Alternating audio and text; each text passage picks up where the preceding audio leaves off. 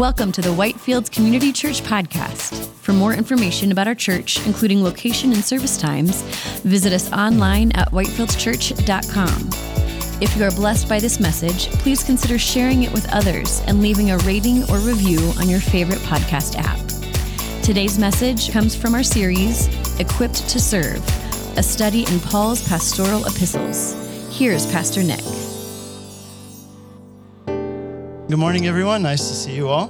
Please open in your Bibles to the book of Titus. We're currently studying through the pastoral epistles on Sunday mornings. We've worked our way through 1 Timothy. Last week we finished 2 Timothy, and this week we get into the book of Titus. So go ahead and bow your heads one more time as we pray. So, Heavenly Father, as we open your word now, we ask that you would give us insight, give us understanding but Lord, help us that we would respond to your word in the way that is appropriate, Lord, that we might be transformed and changed by the power of your spirit through your word. And we pray that in Jesus' name. Amen. Well, this man, he didn't have a lot of friends, but what he lacked in friends, he made up for in money. And he had a lot of it. He was rich and he was powerful. And yet, despite all the money that he had, Zacchaeus was not content. You see, he felt that something was missing in his life. On top of that, Zacchaeus was plagued by guilt over some of the things that he had done, the ways that he had gotten rich by defrauding other people.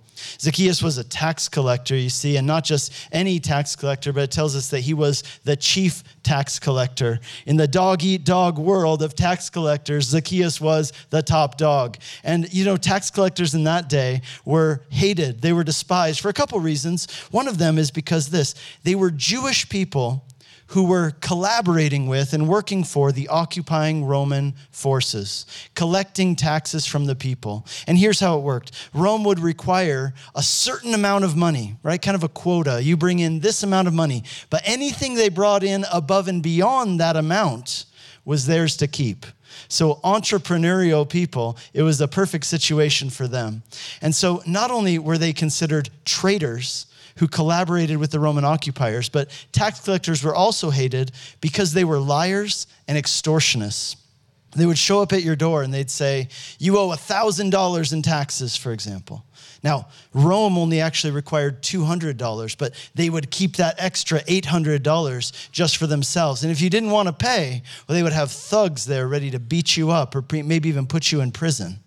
You see, one day though, Zacchaeus, this chief of the tax collectors, he heard that Jesus was passing through his city, the city of Jericho where he lived.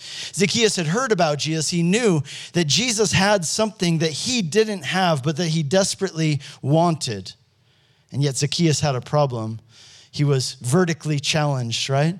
And so Zacchaeus ran ahead of the crowds. He climbed up in a tree so that he would be sure to get a good look at Jesus as Jesus passed by. And when Jesus did pass by on that way where Zacchaeus was hanging out there in that tree, he looked up and he saw Zacchaeus and somehow he recognized him. Maybe Zacchaeus' reputation preceded him. Jesus had heard about this man, the chief of the tax collectors, who ripped people off and threatened them with violence and he called Zacchaeus to come down from that tree. And Jesus invited himself over to Zacchaeus' house that day as a guest.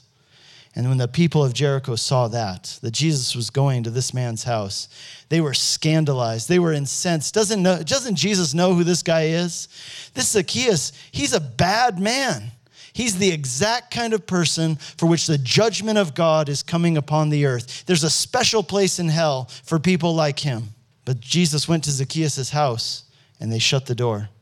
And we don't know what happened behind those closed doors. We don't know the conversation that was had behind those closed doors, but we do know the result because it says in Luke chapter 19, verse 8, it says that as a result of their conversation, Zacchaeus stood and said to the Lord, He said, Behold, Lord, the half of my goods I give to the poor.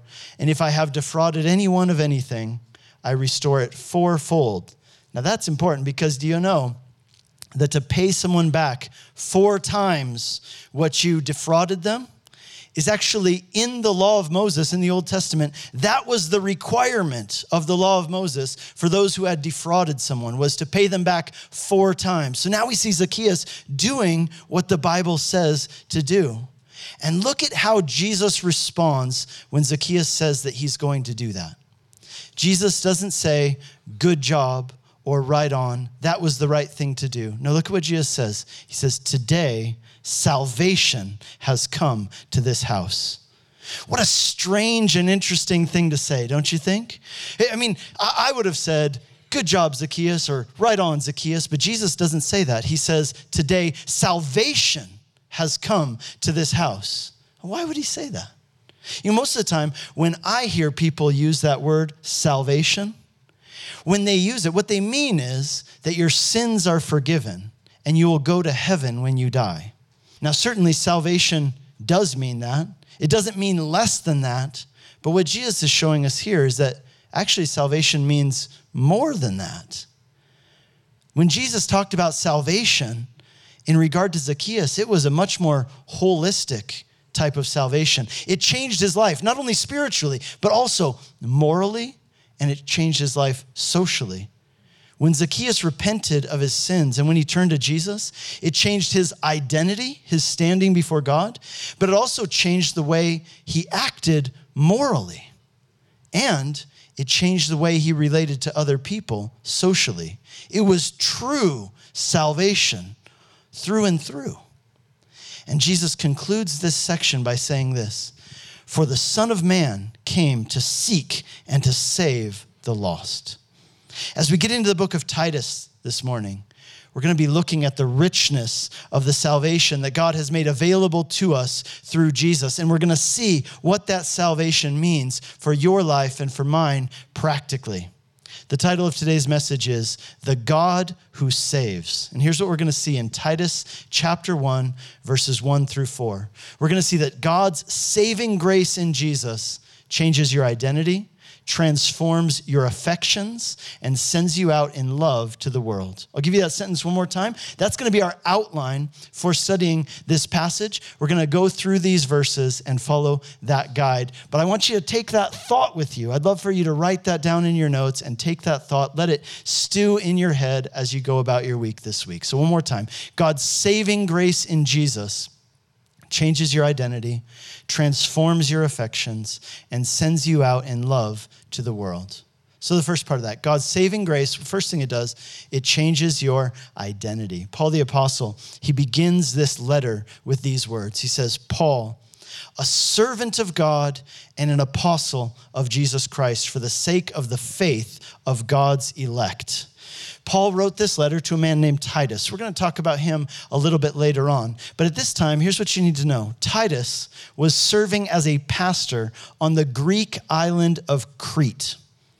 Now, along with giving his name here in the introduction, Paul introduces himself using two titles. First, he describes himself as a servant of God, and then he says that he is an apostle of Jesus Christ. By calling himself a servant, Paul is communicating humility, right? That he is submitted to the will of God. He's not here to do his own program, he's here to do what God has called him to do. But here's what's really interesting. Did you know that this is the only place in all of Paul's letters where Paul refers to himself as the servant of God? Now, you might be saying, Are you sure, Nick? Yes, I'm sure. But here's the other thing. In some of his letters, he refers to himself as a servant of Christ. Now, you might say, come on, man, that's so close. Same thing, right? Well, there is actually a pretty significant difference. And here's why.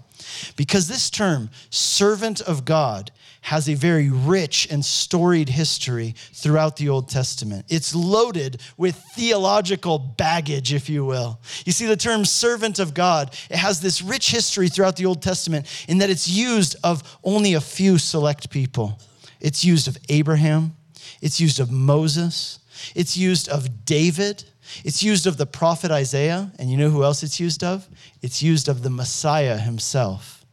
And so, by introducing himself, not only as a servant of Christ, but be using this loaded term, a servant of God, Paul is placing himself in that lineage of people that God has used throughout history to proclaim his truth and carry out his work in the world. It's a heavy, heavy, weighty term to call yourself a servant of God. And that's what Paul does here. And related to that is the second title that Paul uses to introduce himself, where he says that he is an apostle of Jesus Christ. The word apostle, it means one who is sent one who is commissioned, sent out on a mission, an emissary, if you will. You know, the word apostle, it means one who is sent, but you know what else? The Bible calls Jesus, it uses this title of Jesus. It tells that Jesus is our great apostle. Because why? Jesus was sent by the Father on a mission. And then Jesus himself commissioned others who also bore that title of apostle. People who were sent, commissioned, sent out on this mission, emissaries.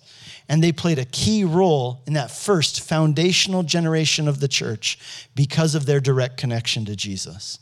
So, in this opening section, Paul is giving us his identity. His identity is this I'm a servant of God and I'm an apostle of Jesus Christ. But here's what's interesting do you realize that that wasn't always Paul's identity? He didn't always have this identity. Prior to becoming a Christian, Paul had a very different identity. In his letter to the Philippians, Paul talks about who he was prior to knowing Jesus and following him. Prior to becoming a Christian, Paul was a Pharisee. You remember those guys? That group of people who were always opposing Jesus?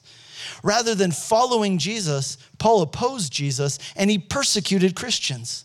Additionally, Paul says that at that time, before he was a Christian, Paul found his identity in things like his ethnicity, right? That's where he found his value and his worth as a person. His identity was found in his education, in his ethnicity, and the fact that he considered himself to be a good person, certainly superior to other people.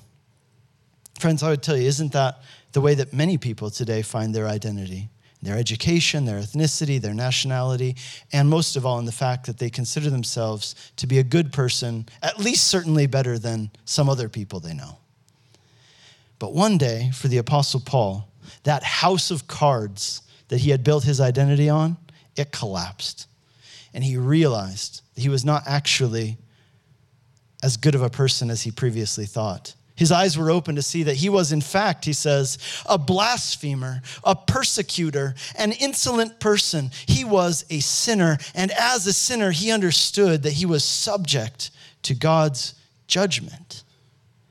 But as Paul turned to Jesus in faith, as Paul repented of his old ways, he received mercy and says that God's grace overflowed to him. And Paul received a new identity he went from being a sinner to being a saint, from being a blasphemer and a persecutor to being a servant of God and an apostle. He went from being self righteous to being justified by faith in Jesus. And Paul says here in verse 1 of Titus chapter 1 that as an apostle, he says, I'm an apostle for what? For the sake of the faith of God's elect. You know that term, God's elect that refers to the people for whom Jesus died. The people for whom Jesus died. To be part of the elect means that you have been brought into God's family. You, you are part of that adopted, redeemed family of God. You have become a child of God through faith in Jesus, those who are being saved through faith in Him. That's what it means to be part of the elect. When you put your faith in Jesus and you follow him, what happens is you receive a new identity. Some of the things which used to define you no longer apply to you, they're no longer true of you, and, and other things that might still define you about your job, your ethnicity, etc. Those things now become secondary to your primary identity, which is who you are in relation to God and what Jesus has done for you. Now, first of all, your status in terms of your legal standing before God, it changes. You're declared righteous. You're justified and made right with God, just as if you'd never sinned. Rather than being dead in your transgressions, you're made alive in Christ. Rather than being condemned, you're forgiven. Rather than being a child of wrath, you are now called a child of God. And it's not because of anything you did, it's because of what Jesus did for you. And you know what this identity does? It changes your destiny and it changes the way you live here and now. You know, to be saved, when we use this term salvation, to be saved implies that you were lost. It implies that God did something for you that you could not do for yourself. And along with this new identity also comes a new sense of belonging. You aren't just a lone individual, an island unto yourself. No, no, no. Now you are a member of the elect. You are part of the global body of Christ. You know, it's very popular in our day and age to talk about having a personal relationship with Jesus. You know, we asked, hey, do you have a personal relationship with Jesus? And you know what? That's a good thing. It's good to have a personal relationship. You should. Every person needs to have a relationship with Jesus. No one else can do it for you. But understand this that personal relationship you have with Jesus, it makes you part of something which is bigger than just you and Jesus. It makes you part of this global body of Christ. You now have a new identity. You're part of a body. You're a member of a family. And as such, you know what? You have a role to play and a ministry to fulfill. Listen, the other parts of the body, they need you. They need you to show up and fulfill your role in the body. So, this part of this salvation that we receive in Jesus is that it changes our identity. But that's not all. Let's look at the next part of this. It's God's saving grace in Jesus. Not only does it change your identity, but it also transforms your affections. Speaking about his role as a servant of God and as an apostle for the sake of the faith of God's elect, Paul then says, and their knowledge of the truth, which accords with godliness in 1 Timothy chapter 2, remember 1 Timothy? In 1 Timothy chapter 2, we're told this that God, our Savior, desires that all people would be saved and come to a knowledge of the truth. Notice what Paul says here in Titus 1, verse 1. He says that this truth, right, the things that God wants us to know and believe, this truth does what? It accords with godliness. One of the most important themes of this book of Titus, as we're going to see as we go through it, is that one of the results of truly being saved by God is that being saved by God changes the way that you live here and now. It changes the way you live practically. And what it does is it accords with godliness, it causes you to become more godly. Later on in this same chapter, Paul says something that a lot of Bible readers look at and they're like, Wow, that is a little bit strange and also very interesting. Here's what he says. He remember Titus was serving on the island of Crete. And listen to what Paul says about the people of Crete in verse 12. He says, One of the Cretans, a prophet of their own, said, Cretans are always liars, evil beasts, and lazy gluttons. It's like, wow, Paul, that was not very nice. What are you trying to say, right? Um, now, here's the deal the reason Paul brings that up is to point out these are the kinds of things which are normally true of these people of Crete. This is who they were. These are the things that characterized their life prior to them experiencing the power of God's saving grace in their lives. But now, not only have they received a new identity, but that new identity has also changed their behaviors morally. It's changed their behaviors morally. You see, in the same way that different kinds of creatures have different instincts and desires, part of God's work of making you a new creation in Christ is that God gives you new affections and new desires. Augustine, the early church father, he said this. He said, What defines a person most, what makes you who you are at your core, is defined by what you love. In other words, what defines a person most is what they love. Therefore, if you really want to change a person, or if you want to be changed yourself, what needs to change is what you love. And you might say, well, how do I change what I love? How do you change what somebody else loves? And he said, the only way to change what somebody loves is by showing them something which is more lovely than the thing which they desired previously. It isn't just say, stop loving that thing. No, no, no. You have to show them something better, something more beautiful, something more desirous than the things which they longed for and sought after previously. You know, that is what God does for us by His grace and through His word. He shows us that His ways are better and more beautiful than the things which we previously desired apart from Him. How many of you remember the story of the Odyssey? I had to read it when I was in school. Maybe you did too. But the Odyssey by Homer, right? It's this famous Greek epic. And in the, the story of the Odyssey, here's what happened. This man named Odysseus, he's traveling home on his journey from the Trojan War. So he was in the Trojan War and he's on his journey home. And the story of the Odyssey is the story of his journey. And along the way, Odysseus faces many perils and many challenges. But by far, the biggest challenge that he faces on this journey is the island of the Sirens. You see, the Sirens are these creatures who look like beautiful women. And they sing this song that is so enchanting, so beautiful, that the sailors can't resist it. They're just drawn to it. And what they do is they steer their ships towards this island. But whenever they do, they crash their ships on the rocks and they die because even though the sirens sing a beautiful song and they look like beautiful women, they're actually deadly monsters who are going to eat them alive. It's a trap. But here's the thing even though they know it's a trap, even though they know that it's coming, sailors can't resist it. They can't resist the allure of the siren song. And inevitably, they'll hear that song. And even though they know that it's going to kill them, they'll steer their ships towards these rocks, crash on the rocks, and be killed by the sirens. You know what that is, right? That story? It's a picture of temptation. That's what it is. It's an analogy about our lives, it's an analogy about temptation. And here's what it's asking it's asking the question that all of us deal with How do you overcome temptation. Because this is what happens, right? You experience temptations in your life, things that promise you beauty and enjoyment and satisfaction. But in fact, if you give in to those temptations, they will hurt you and even destroy you. And so, what do you do? How can you overcome temptation when it comes your way?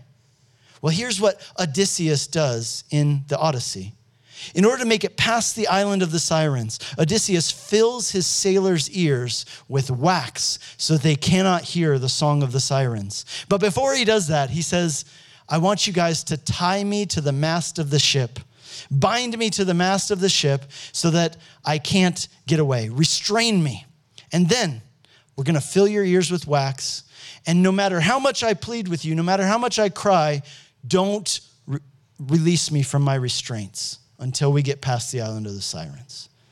So here's what happens they do that. They tie him up, they fill their ears with wax, they start rowing. And Odysseus is there and he hears the song of the sirens and he starts shouting and screaming for them to let him loose because he wants to give in to the temptation. He wants to go, even though he knows that it will kill him. He screams and shouts for the sailors to untie him, but because he's restrained and because the rowers can't hear anything anyway, they successfully make it past the island of the sirens. In other words, what this is showing us is that one way to deal with temptation is to restrain yourself, to avoid encountering the temptation, to cover your eyes and close your ears. But you know what the problem with that is? Well, we see it there with Odysseus. It didn't actually change his desires, all it did was hold him back. And you know what that means? That means that restraining yourself and avoiding temptation is not a long term solution because it doesn't actually change anything about you. And here's what is really interesting about 500 years after Homer wrote the Odyssey, there was another book that was written called Argonautica. And that book was also about a sea journey in the Aegean Sea. And in that story, the sailors also had to pass by the island of the Sirens. But the Argonauts took a different approach to dealing with temptation than the one that Odysseus had taken.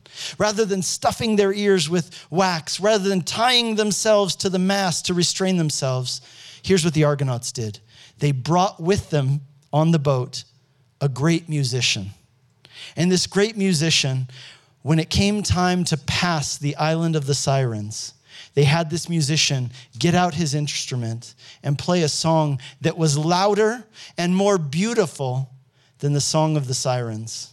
And because their ears were filled with that sweeter song, they were no longer tempted by the siren's song.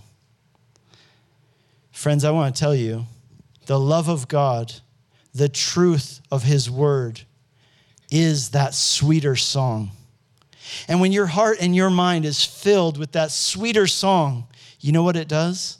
It drowns out all these siren songs of this world as you come to know the love of God, as you're transformed by the renewing of your mind, as you study God's word, the Holy Spirit does this work inside of you of changing your affections, transforming your affections. You begin to see God, and as you do, you begin to love Him more. And you're transformed from being a lover of self to being a lover of God. And as you grow in love for God, it causes your desires to change. You begin to love what He loves and desire what He desires. And your desires for other things, things that harm rather than help, those desires begin to diminish to the point where even the thought of them can even become repulsive to you. That's why later on in this letter, Paul is going to explain to us how the grace of God which has appeared, bringing salvation to all people, he says, rather than giving us an excuse to sin more because God will forgive us anyway, right? No, no, he says, listen, when you really encounter the grace of God, you know what it does? It actually leads you to renounce ungodliness and worldly passions. It causes you to live a self controlled, upright, and godly life in this present age. So here's what that means for you and me practically. It means that if you want to grow in love for God, if you want to overcome temptations and become a changed person who experiences victory over sin and joy in the Holy Spirit, the way to do it is by beholding the grace of God, filling your ears not with wax, but with the sweeter song of God's truth to the point where it drowns out the siren songs of this world. And as you do that, by filling your heart and your mind with the truths of God's word, that sweeter song will make you desire Him even more. You see, the third point here, the final one, is this God's saving grace in Jesus. It changes your identity, it transforms your affections. But you know what else it does? It sends you out in love to the world. Paul continues in verse 2 where he says, In hope of eternal life, which God, who never lies, promised before the ages began. You see, the hope of the gospel is not merely a hope of a better life here and now, it's the hope of eternal life to come. The good news of the gospel is that Jesus Christ defeated death. It's the news, the good news that in Jesus there is hope beyond the grave, that death doesn't get the final say, that the end of your life here on earth will not be the end of you. But here's the thing not everyone is going to receive this eternal life. Not everyone has this hope of eternal life. For those who don't have this hope, death is a dark and scary thing. Think about it like this for those who have the hope of eternal life, the worst things that can happen to you in this life are the worst it will ever be. But for those who don't have this hope of eternal life, the best things that happen in this life, that's as good as it will ever get. And that perspective, I'll tell you what, when you have that perspective, it absolutely changes the way that you live your life here and now. Notice what it says there. It says, The salvation which God has brought about for us through Jesus, it was promised before the ages began, and it was promised by God who never lies. People often ask, Is there anything that God can't do? Oh, yeah, of course there are. There are many things that is impossible for God to do. You see, God is all powerful, and yet there are things that God cannot do because to do those things would be to contradict his very nature. So, for example, God cannot lie. But what that means for you and me is that if God has said that he will do something, if God has made a promise, then he will keep that promise because he cannot lie. And that's exactly what happened in regard to God's promise to bring a Savior into this world to rescue us and save us from the curse of sin and death. That's why he says here in verse 3 and at the proper time, manifested in his word through the preaching with which I have been entrusted by the command of God our Savior. The way that people will come to know about God's saving grace is through people like you and me. That's how. In his letter to the Romans, Paul lays it out very clearly. He says, Look, everyone who calls on the name of the Lord will be saved. But how can they call on him if they haven't heard of it? How can they trust in him if they haven't heard about him? How can they hear about him unless someone tells them? See, Paul's point here is this God has given you a role to play in his mission of seeking and saving those who are lost. And our role, your role, it involves sharing his love and his truth with others. I want you to notice something. In the final verse of this section, look at what Paul says. He says, To Titus, my true child in a common faith, grace and peace from God the Father and Christ Jesus our Lord. Now, we're going to talk more about who Titus was in our next study. But for now, I want you to see this. At the end of verse 3, look at how Paul refers to God. He calls him God our Savior. And then at the end of verse 4, he refers to Jesus and he calls him Christ Jesus our Savior. Well, which one is it? Is God our Savior or is Jesus our Savior? Do we have two Saviors or is there one Savior? The answer to that question, of course, is that Jesus Christ is God come to us to save us. One of my favorite verses to reflect on at Christmas time is Matthew 1, verse 21, where it says that Mary and Joseph were told, it says, the angel told them, You shall name him Jesus because he will save his people from their sins. You know what the name Jesus means? Yeshua? It means God who saves. God who saves. You see, the answer to this question, it's not that there are two saviors. There's one savior because Jesus Christ is God come to us to save us. The actions of Jesus were the very actions of God to save you. When Jesus died upon the cross, God Himself, the righteous judge of all the earth, was taking the judgment for sin in your place so that you could be saved. In other words, the entire story that the Bible tells, from beginning to end, is the true story of the God who is on a mission. From before time began, God has been on a mission to seek and save those who are lost, including you and including me. And I want you to take this thought with you as you go today. I want this to shape our church. Listen to this. Because God is a missionary God, for us to follow him means that we must become a missionary people. I'm going to say it one more time. Because God is a missionary God, for us to follow him means that we must become a missionary people. You see, here's the thing God loves you. He does, absolutely. But he doesn't love only you. And Jesus came to save you, but he didn't come to save only you. The effect of God's saving grace in our lives is that now, just as God came to us in the person of Jesus, now by saving us by his grace, he sends us out into the world to spread his love and truth to others because his mission is not yet complete.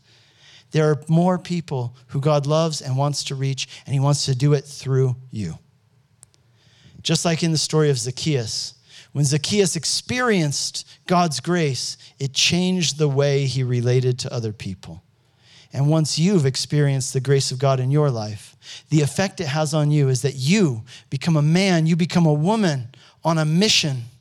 You realize that God's calling and purpose for your life is more than just pursuing your own comfort and pleasures. It's something much greater than that. He has called you to be a conduit of His love and truth to others in the world. Because God is a missionary God, to follow him means that we will become a missionary people, whether that's across the world or across the street. And when Paul says in verse 4, grace and peace from God the Father and Christ Jesus our Lord, those words, grace and peace, they're very significant because there's a kind of peace which can only come from knowing and experiencing God's grace. It's a peace that you can have even in the face of hardships. It's the kind of peace which eliminates fear. It's not a peace that makes you complacent, it's a peace that gives you confidence so you can boldly step out and do what God has called you to do. And the message of the gospel is that God loves you and he came to you in the person of Jesus Christ. And through his life and in his death, Jesus suffered the agony of rejection and the cross so that you can receive the grace of God's embrace that leads to true and lasting peace. And the way to receive that grace is by trusting in and clinging to Jesus Christ and what he did to save you. And as you do that, you will experience how God's saving grace in Jesus changes your identity, transforms your affections, and sends you out in love to the world. Would you please bow your heads with me and let's pray? Heavenly Father, we thank you for your great love for us. We thank you that you are God, our Savior. And Lord, thank you for coming to us to rescue us. And Lord, we, we pray that you would change our affections, Lord, as we seek and pursue you. Lord, change the things that we love, change the things that we value, align them with your loves and your values. Lord, we pray, Lord, that you would indeed help us to be cognizant and aware of this new identity that we have in you because of what you've done to save us. Help us to live into that identity and to put the old man, the old identity, to death. And Lord, we pray that you would indeed send us out in love to the world. Use us in this world. Thank you that we get to belong to the elect and as we put our faith in you. And, and Lord, thank you that you call us to be part of your work in the world. Lord, I pray for anyone here today who says, you know what, I'm not sure if I'm part of that group. I'm not sure if I'm part of the elect. I'm not sure if I'm a, really a child of God.